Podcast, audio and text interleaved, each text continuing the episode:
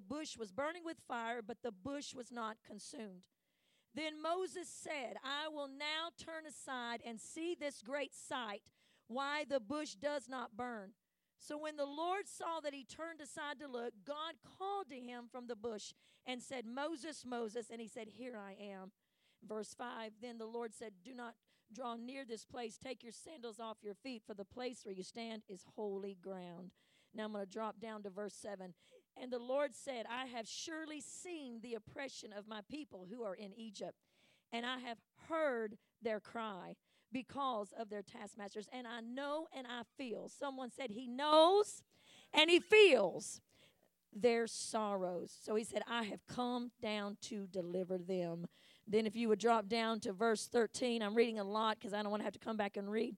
Then Moses said to God, Indeed, when I come to the children of Israel and say to them, The God of your fathers has sent me, and they say to me, What is his name? What shall I say to them? And God said to Moses, I am who I am.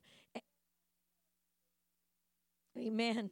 And he said, Thus you shall say to the children of Israel, I am has sent me to you. Say, He is the great I am. Absolutely, as He He is. Let's lift one hand to heaven, put one hand on your heart. We thank you, Father God, for this divinely appointed day. We welcome you, Holy Spirit. We welcome you in the fullness of your presence. We welcome you to speak things that you have put on my paper and things that you might say in the ears of the listeners. Holy Spirit, I love how you speak. You are the great communicator, and I welcome you. And I thank you for speaking to the lives of your people, sir. I pray we would leave with a word this morning that we need. I welcome your presence, and I refuse and limit the power of any interruption. And we just ask you to take full control. In Jesus' name, everyone said, Amen. We want all the godly interruption. Amen. We want to welcome anything the Holy Spirit has to do through any of us, but we don't welcome anything the enemy brings. Amen. I tell you what's so powerful about this passage. If you will open your ears this morning, Mackenzie, if you'll open your ears this morning and listen, it's a private joke. And listen, her name is McKenna. Everyone say McKenna. I always try to give them new names, and I tried to give her a new name last week. But I love this. Have a good day at KFC. I love, and everywhere else thou goest. I love that God communicates with Moses about Israel. Say, sometimes God talks behind my back. He's having a conversation with Moses about Israel. Israel, Pastor Desmond, who we know is being oppressed and going through an increasingly hard time. I love that God says to Moses, Moses, I have seen, I have heard, I have felt, and I'm coming. You see, in that moment, and let me just say right here out of the gate in this about 35 minute message, yes, Jesus, let it be so. I want to say to you this morning this one thing, and that is it. God is speaking to each one of us that th- He sees, He knows, He feels, and He has a plan to turn it all around. Can someone give Him a praise? Come on this morning. He sees, He feels, and He knows. Israel had no idea that God was mindful of what she was going through. But those verbs of action, in case you missed some grammar like I did, those verbs of action shows right from the get-go that God knew, He saw, and He was willing to do something about it. It's so powerful. So God already, say God already has a plan. The better you work with me, the quicker we'll get out of here, people. That God already has a plan and it's in motion. So, here, and failure was not an option to God. I want to tell you this morning that failure is not an option to God about His plan. God had already sized up Pharaoh and perceived him as a pawn in His own hands. There are bankers that God will use as a pawn in his hand to make you fall on your knees and call out to God, who is the only one who can bring you the finances. There are bosses that are merely pawns in God's hand. They look like they're an obstacle to you, but God says, I've sized up your boss. I've sized up your past. I've sized up your present. I've sized up your mountain. I've sized up everything, and it is nothing but merely a pond in my hand in the great universal, chaotic of the universe chess game of God. For every move that the enemy makes, God has a counter move. For everything that comes against you, God has a counter move. Somebody give God a praise this morning. Come on, put your hands together and shake that sleepy self off. God has a redemptive plan, He has a mission. It's already set in motion, Jerry Glover, and God's not going to fail. So here, here's my question for you put yourself in God's shoes. What criteria are you going to use to pick someone to pull this plan off? What is going to be your short list?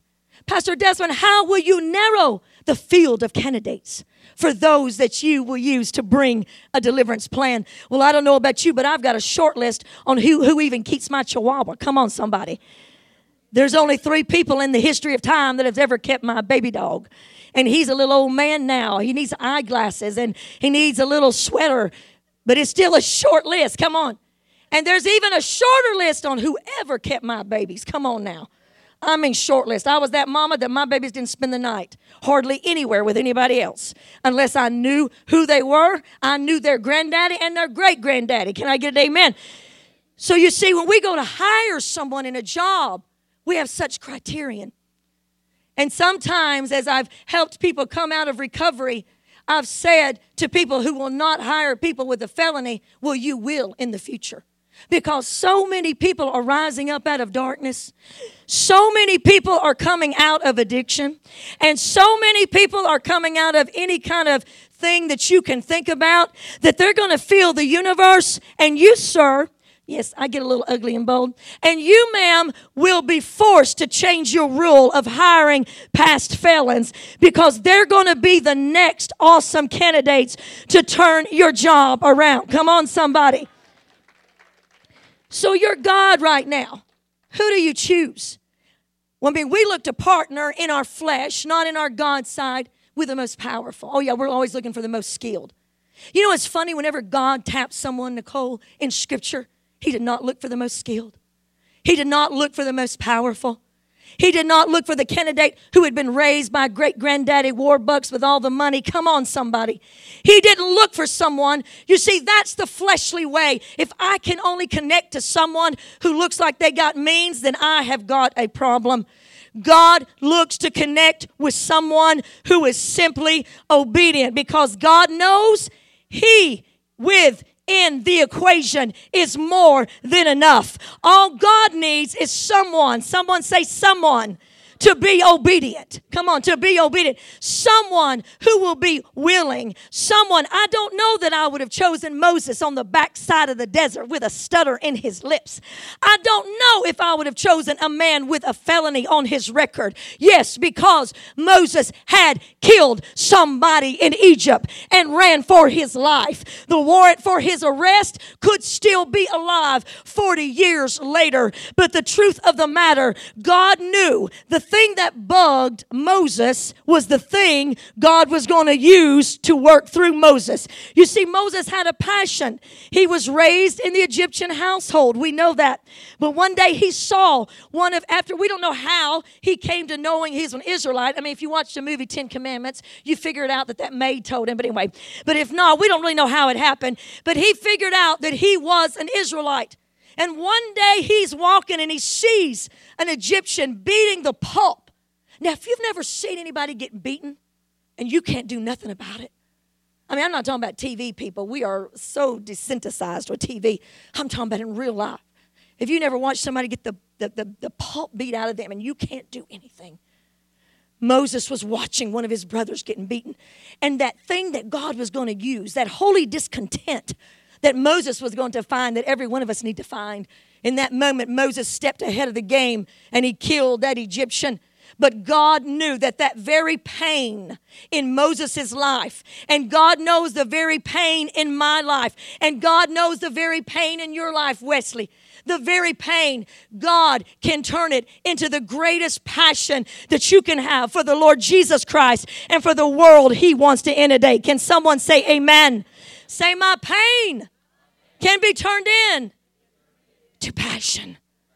God knew and the pain in our life. You see, sometimes the pain we cause others, um, God will use to bring out a passion, that holy discontent.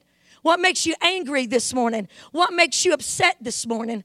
You see, what makes me upset and what makes you upset may be two different things. I grew up watching Popeye. Anybody remember Popeye? Wave your hand. Come on, people. He had a good looking little love, now the name of Olive Oyl. And Olive Oyl had a figure that made dogs bark and cars stop. Come on, somebody. And Popeye was just, he would go with it and go with it. And there was always an evil villain, and that evil villain was always going after Olive Oyl.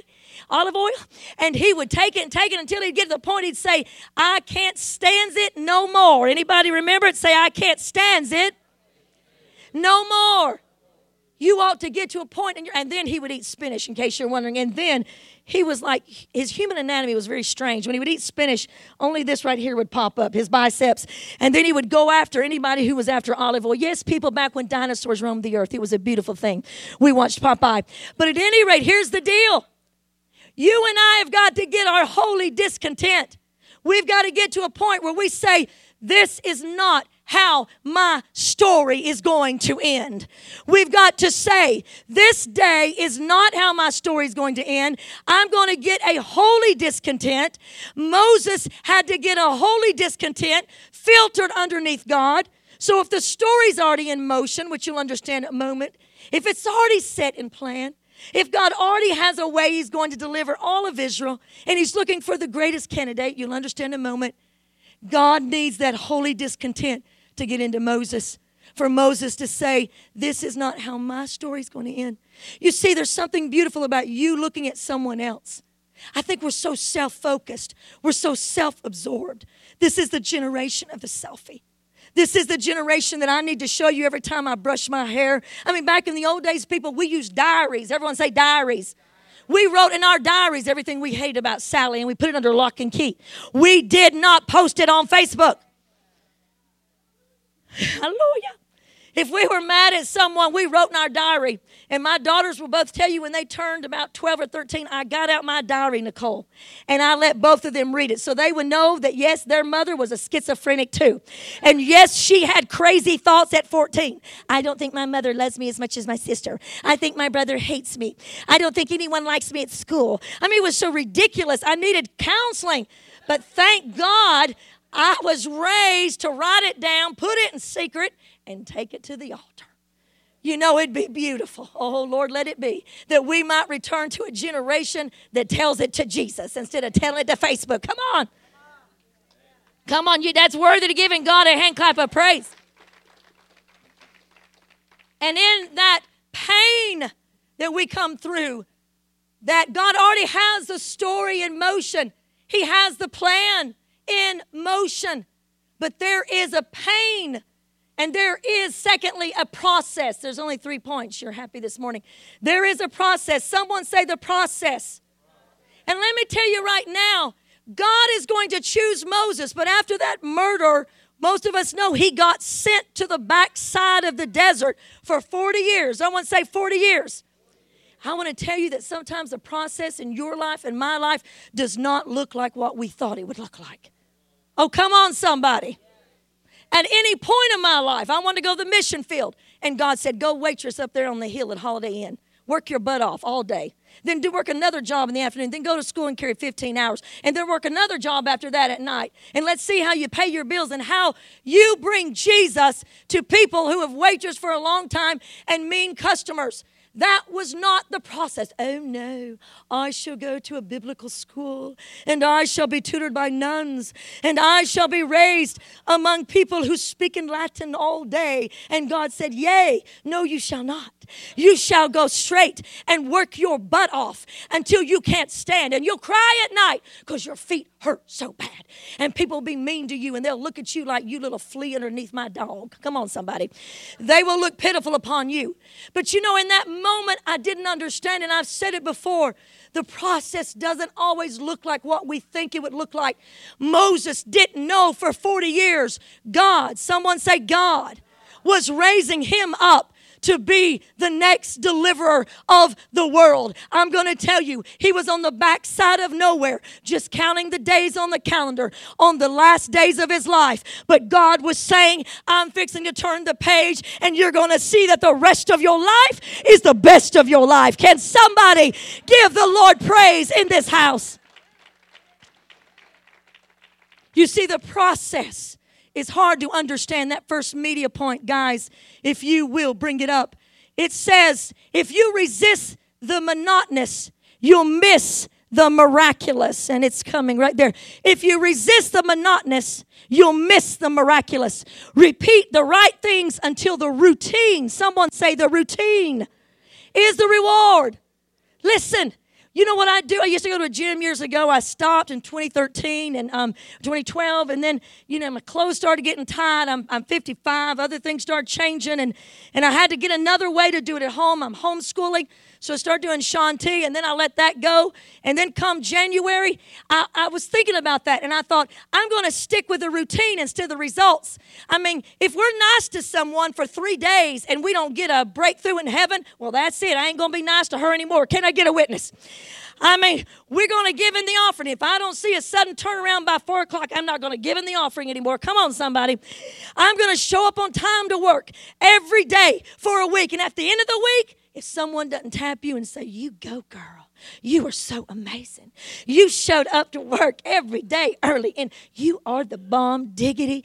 I've been thinking about you, and I'm giving you a triple raise. I'm putting you as president. I'm even putting you above me. You know what? There's times we got to keep our mind focused on the routine instead of the results. So then we start to say, for 47 days, I've been clean from drugs. Come on, somebody. For 32 days, I've been working out with Shaun T in my living room while Pastor merely says, You go, girl, you go, girl, as he lifts a coffee cup. You see, but for 32 days, for five years, I've been consistent in what God says. I've been faithful to the same woman for a year. Well, nothing's changed. You know what? You keep being faithful. I've been faithful to the same husband. You keep being faithful because if you overlook the monotonous of the routine, of staying where you are in the process, you're going to miss the miraculous. Can you say amen? Next media point, we have something Courtney posted on Facebook yesterday by TobyMac. I thought it was so good. It's rare to meet a strong person who has had an easy past. It's rare to meet a strong person. I've told you this before when I do get out of my seat. There's a part in that message where I speak to the trial and I tell the trial I'm going to put it on my resume. Because often ministry students will come up to me when I'm preaching out and doing conferences and they'll say, you know, where do you, I'm not going to say the things they said. That's not important. They're impressed with one message. Y'all got to live with me. It don't matter. You see the good, the bad, and the ugly. But they'll ask questions. Then they'll say, "Where'd you go to school? Can I just hang with you?" And I said, Oh, it wasn't hanging with me that got me here. It wasn't a school that got me here. It was the process of the trial. It was the place of the hard knock. It was the place when I ate carpet all night on my face. It was the pressure. Come on, somebody.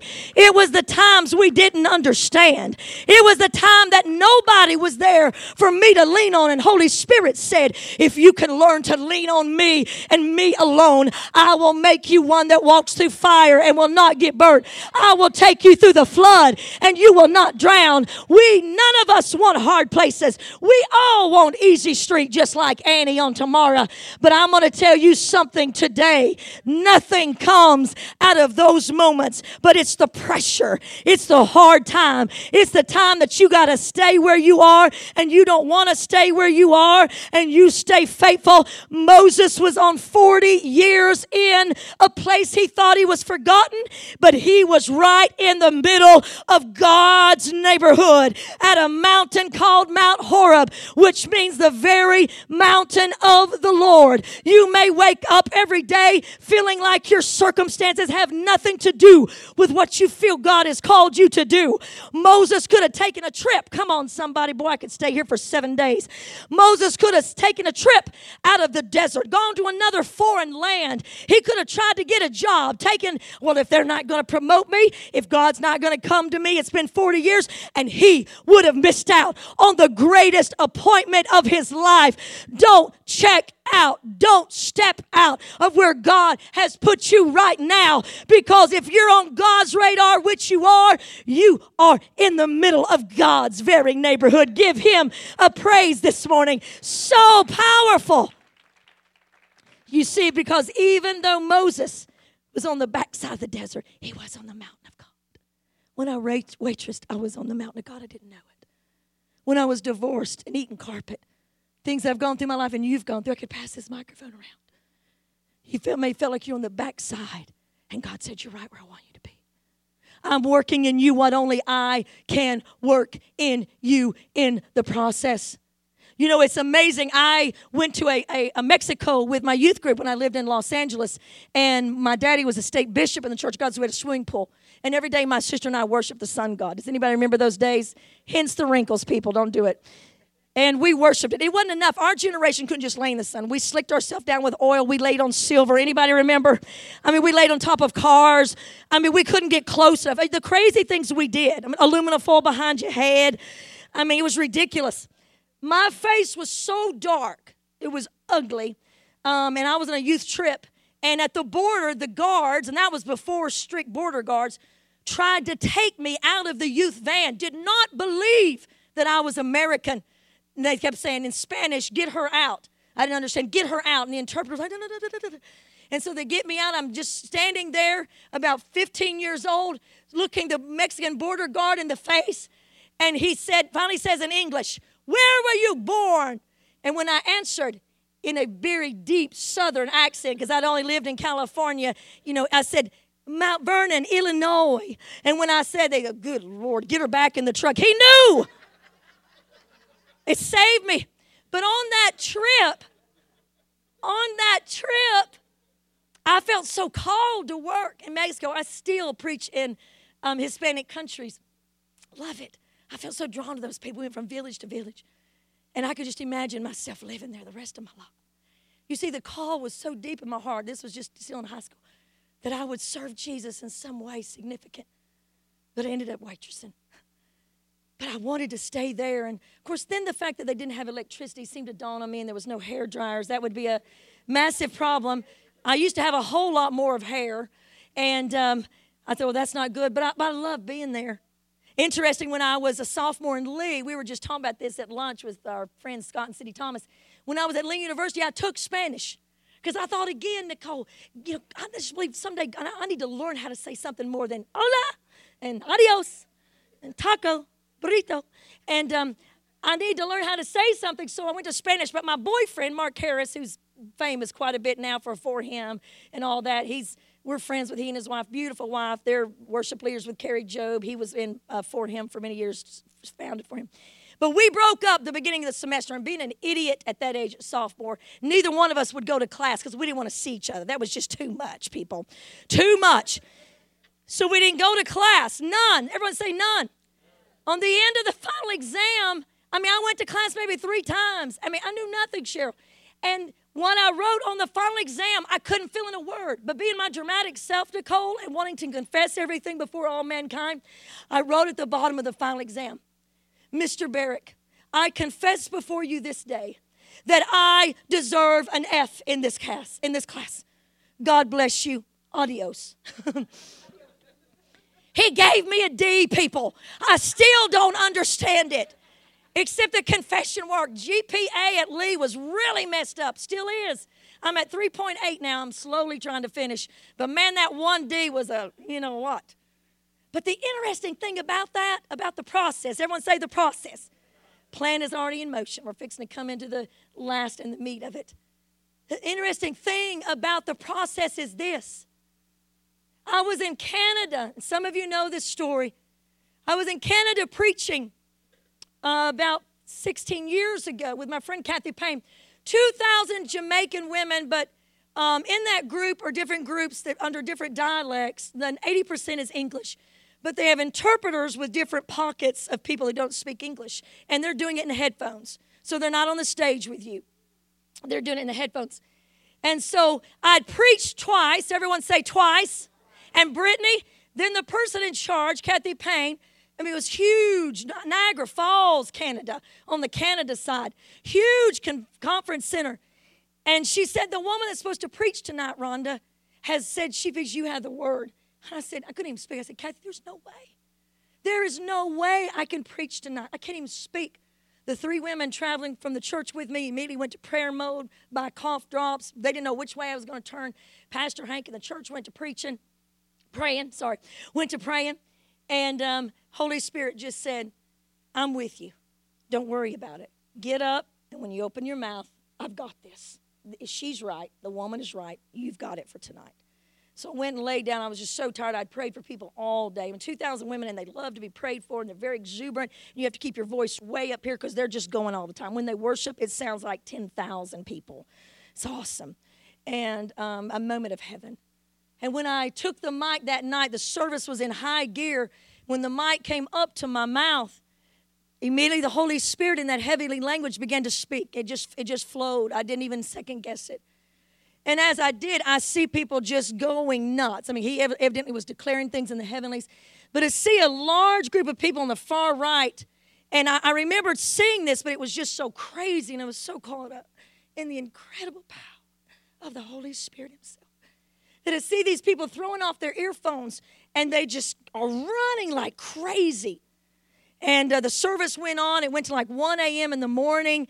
Um, the leadership crew went to their room and um, Kathy Payne, who's in charge of it, asked her workers, Where is Pastor Rhonda?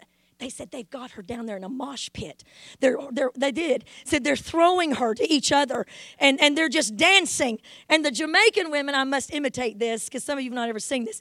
They get in front of you when everything gets wild at the end. And this, one of the older mothers is what they call them, would just get in front of you and she'd go, and that means bring me what you got. Show me the dance that you got. And you did not look away. You gave her your best white girl face and you just began to move a little bit and dance. So I was caught up to one in the morning and about 145, Kathy Payne knocked at the door, my motel, and I'll open it just half blind. Yeah. She said, I need to talk to you. I said, okay, okay. She said, You don't know what God did tonight. She said, I know from traveling in other countries with you, you don't know Spanish, do you? She was, In fact, I remember you failed Spanish, right? And I said, Yes. I'm just still looking at her, kind of tired.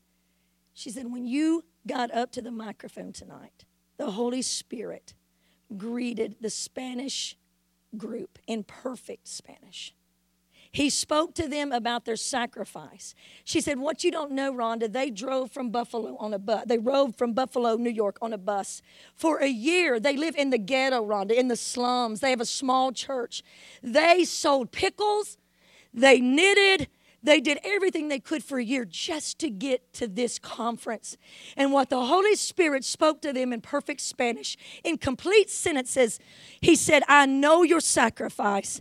I know how you got here. I know everything you did to raise money. And I, the Lord, am visiting your community and I'm bringing revival. Come on, somebody. Come on, somebody, and give the Lord a shout of praise in this house. You see, that's where even God can turn that process around, where God can say, even Rhonda Davis, that it didn't work out here because sometimes it doesn't look what we want it to look. Um, Josh, can you come play an acoustic or we do an instrumental? I don't care, whatever works. Just come play, Josh, please. Sometimes it doesn't look like we want it to look. I want to tell you something this morning before the third and greatest point, I believe. Listen to me. God's story is already in motion for your life. He just needs you to merge into the highway of his agenda. Did you hear me? It's been it's been on set, Maria, way before you came to the Hope House. I love telling about this, Maria. Every week, Maria was at Hope House. I'd say, Does anyone have anything you want me to pray about? And with that long brown hair, that sweet, beautiful face, She'd say, No, but I just want to give Jesus praise. That from the first day I knocked on the doors of hope, Jesus has cleaned me, freed me, and restored me. I mean, it was hard to go anywhere after that every week. But before she landed at Hope House, God already had a plan in motion. He just needed Maria to merge onto the highway of his agenda. Before Hank Davis ever came back to Jesus, he already had a plan in motion. Right now, the Lord has a plan in motion. In 1998, as most of you know, and you can start playing anytime you want, Josh, thank you. we appeared on the front of the largest Christian magazine. That's us in the upper right hand corner. That's our story from addiction to restoration. It went all over the world and caused us a lot of attention, positive and negative. Be careful what you wish for. That's why I like to hide out and homeschool and go out to Hope House every Tuesday. But at any rate, Todd Haggart was living in Indiana. And where he lived, he picked up this Charisma magazine. Listen to me. He was believing for some healing in his home. He had one daughter. He was believing for restoration. And at the same time, he was looking at Lee University. So he said, Lord, could you be speaking to me? Is this your highway agenda for me? To go to Lee and I'll go check out this church. I'll go check out these people. 1999, I remember meeting him out at the water fountain, and he told me that story. Through many years, he believed for restoration to come in the way that he wanted it to come for many, many years. Until about four years ago, that opportunity was yanked out of his hands. Lost four children living with him, and he was left without hope. I saw him through those years believe and pray. All those years, Todd has been a great servant. We've told you that. In fact, yesterday morning in the little bitty bitty room where he and Pastor were fixing to go out, there was a moment after Susan put his boutonniere on him and left the room that he looked at Pastor and I, kind of like that scene off of Saving Private Ryan. He said, I pray I've been worth this. I pray that I've been worth what all y'all have poured into me. Of course, Pastor Hank and I both are just like, don't lose it, don't lose it. None of us need to cry right now. Said, You've been so worth it, even if you hadn't been a servant. But we've watched him. God is often working in other parts of the world. You see, sometimes someone we're praying for has a will of their own. Don't ever forget that. And you can't change a person's will.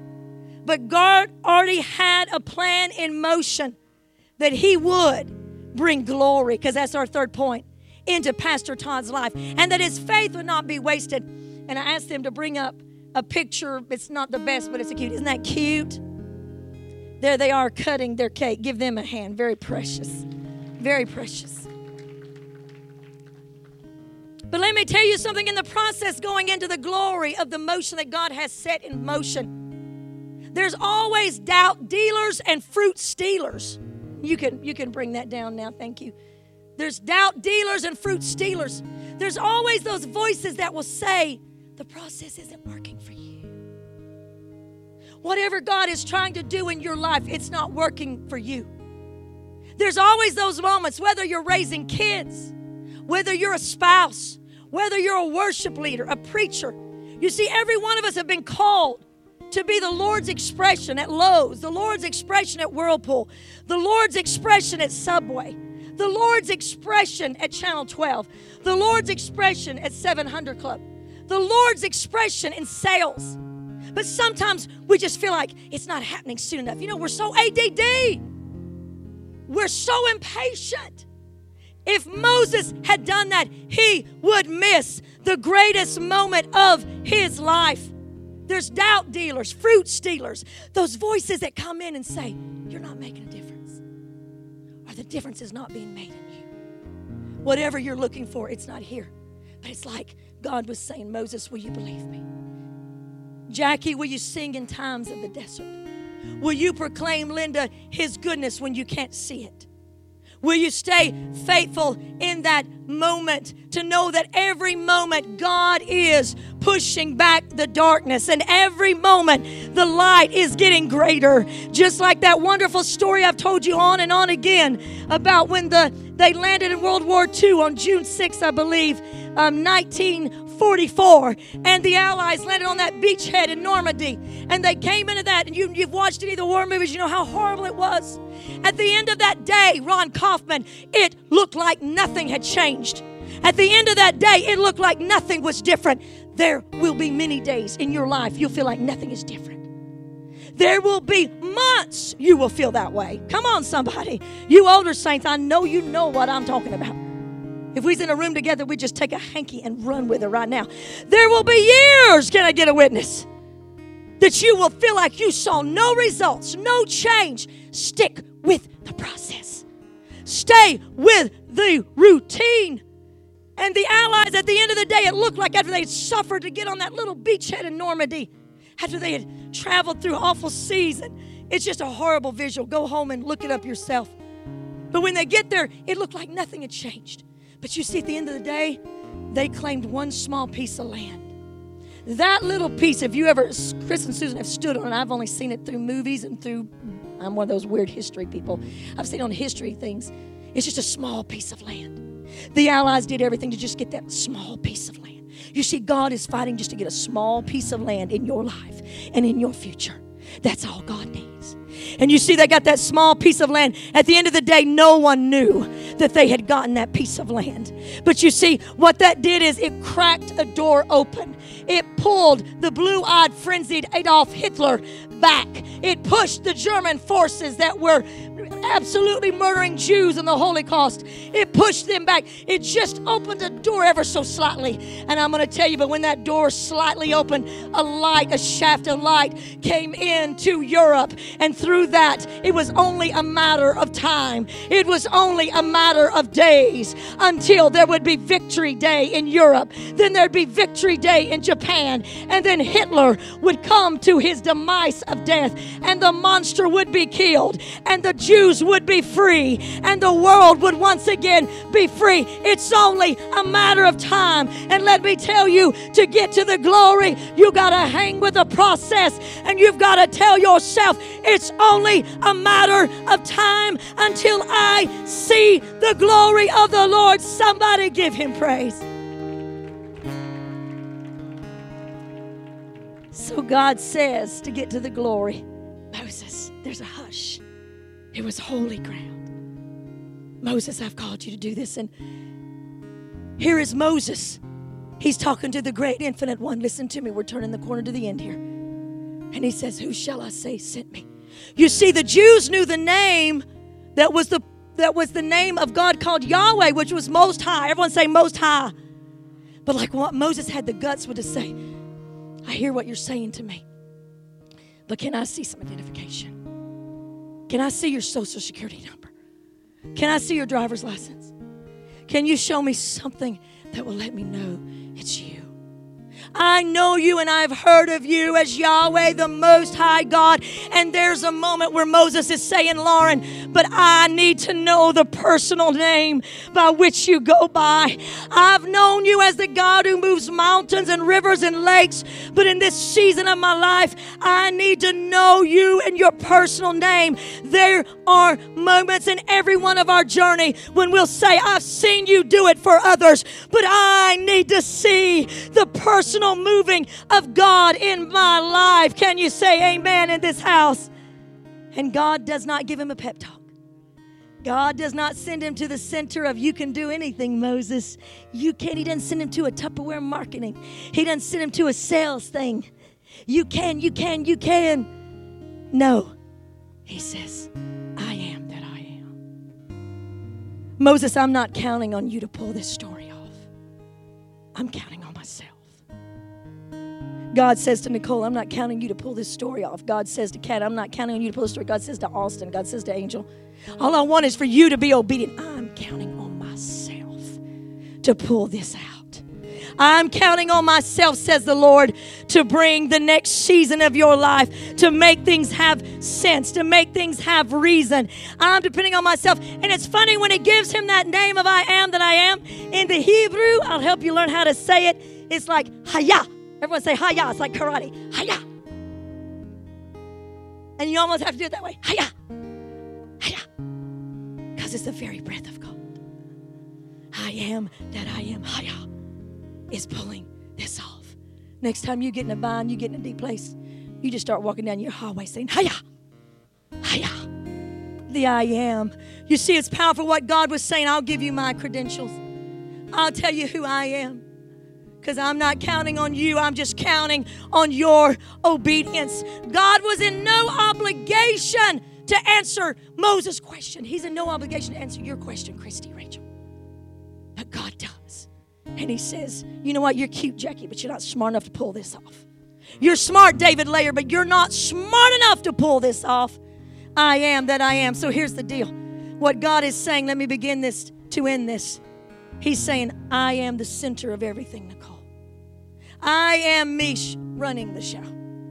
I am Courtney the same every day and forever. Keith Higgins, I am the owner of everything. I am the Lord. I am the creator, Austin, and I am the sustainer of life. I am the Savior. So here's the deal, guys. Here's where we land. If His name is I am, what is our name? Well, some might call you Ron, some might call you Brittany, some might call you Keith, some might call you Jerry. But let me tell you what your name is. If His name is I am, my name is I am not. I am not the center of everything. I am not more than enough. No, I am not. I am not inexhaustible and immeasurable. No, I am not. I am not in control. I am not the solution. I am not all powerful. So just take that yoke off of your shoulder. Someone reach up and just take that off your shoulder. Everybody do it. I am not calling the shots. I am not the owner of everything. I am not the Lord, but He is the great I am. I am not. Come on, somebody. Come on. Somebody give Him praise in this house. Stand all over this building right where you are. We're going to pray. Don't nobody move unless there's a 911 emergency. Just stay. Just stand and stay. You can do it. You can do it.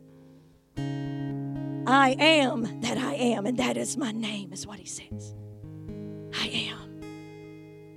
So we are not the head of anything. We're not in charge of anything. We are not the maker. We are not the savior. We are not holding it all together. We're not all knowing. Let me tell you, everything begins and ends with God and everything belongs to Him. Colossians says Jesus is the head, He's the one that holds the world together. And there's things in this room right now that we don't know how to fix. There's things inside our mind and spirits, there's questions we cannot answer. There's things that lie in the residence of each person standing here today. You may feel like you're in the wilderness and someone put you there, but don't worry. God knows where you are and He knows how to come get you when it's time. He knew where Moses was. God knew how to tap me up there waitressing and heal my marriage and put me in full time ministry traveling the world in a matter of days. The process seems forever, but when God shows up, He does it in lightning speed. But we get weary, we get tired, we get overwhelmed, we get frustrated. Well, I well, I did good. I didn't bite my kid's head off for three days, and they're still not acting like angels. Come on. Come on. I was kind. I tried to serve. It says, do everything with a cheerful heart. Uh, uh, I'm, I'm, telling myself. And I've cleaned the commodes in my house and washed all the clothes and picked up everybody's dirty stuff for two weeks like a cheerful servant, and I'm done. I'm done. And the Lord reminds me that's part of your calling. My sweet daddy, who's traveled the whole world, he's preached in every country on the planet. I have pictures of him in Brazil, Korea, Iceland. And not only that, but he's been Jesus with skin on. Ministers in nursing homes, taking care of Alzheimer patients. But when I worry about him, because he, he takes care of my mom and she's getting to a place that's really increasingly hard, physically, in many ways. And I go over there several times a week, but I say, Daddy, I'm worried about you. And he takes my hands in his hands, that strong six foot. I called him on the way to church just to hear his voice because he goes to early service. He took my hands in his hands. He said, You know what, baby? Just as it was God's calling for me to preach in Argentina, Brazil, to lead thousands to Christ, to write books, to do all of that, it is my calling this day to take care of my wife and your mother. I have been anointed for a time like this.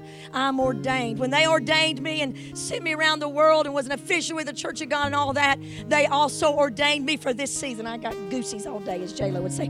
They've ordained me right now to do what I am doing to take care of your mother. You see, that's why I consistently try to educate people the way he educated me because I looked him in the eye and said, I know, Daddy. That's why every season of my life, whether I've been wiping my baby's butts, forgive me, whether I've been cleaning toilets, whether I've been vacuuming for a shower, if it's unto Christ, it is all holy, it is all good, it is all magnificent if it's unto Christ.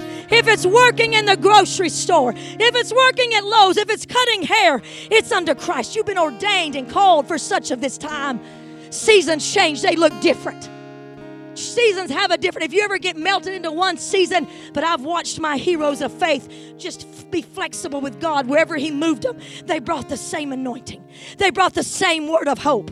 They brought the same light. That's why I taught my babies and sang in the spirit with them and taught them of the word like I was teaching on Daystar because my daddy taught me wherever you are, you bring Christ into the room. It's not always pretty. No, 95% of the time it's ugly. Can I get an amen? It's real ugly. It's hard. It's rough. But God says, I've got a plan in motion.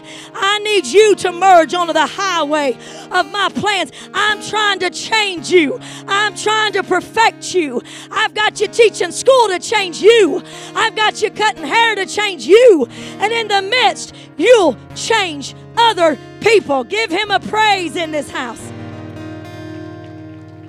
So, you know, I can't end this and get ready to pray for you without saying this. My favorite saying I am that I am. Listen.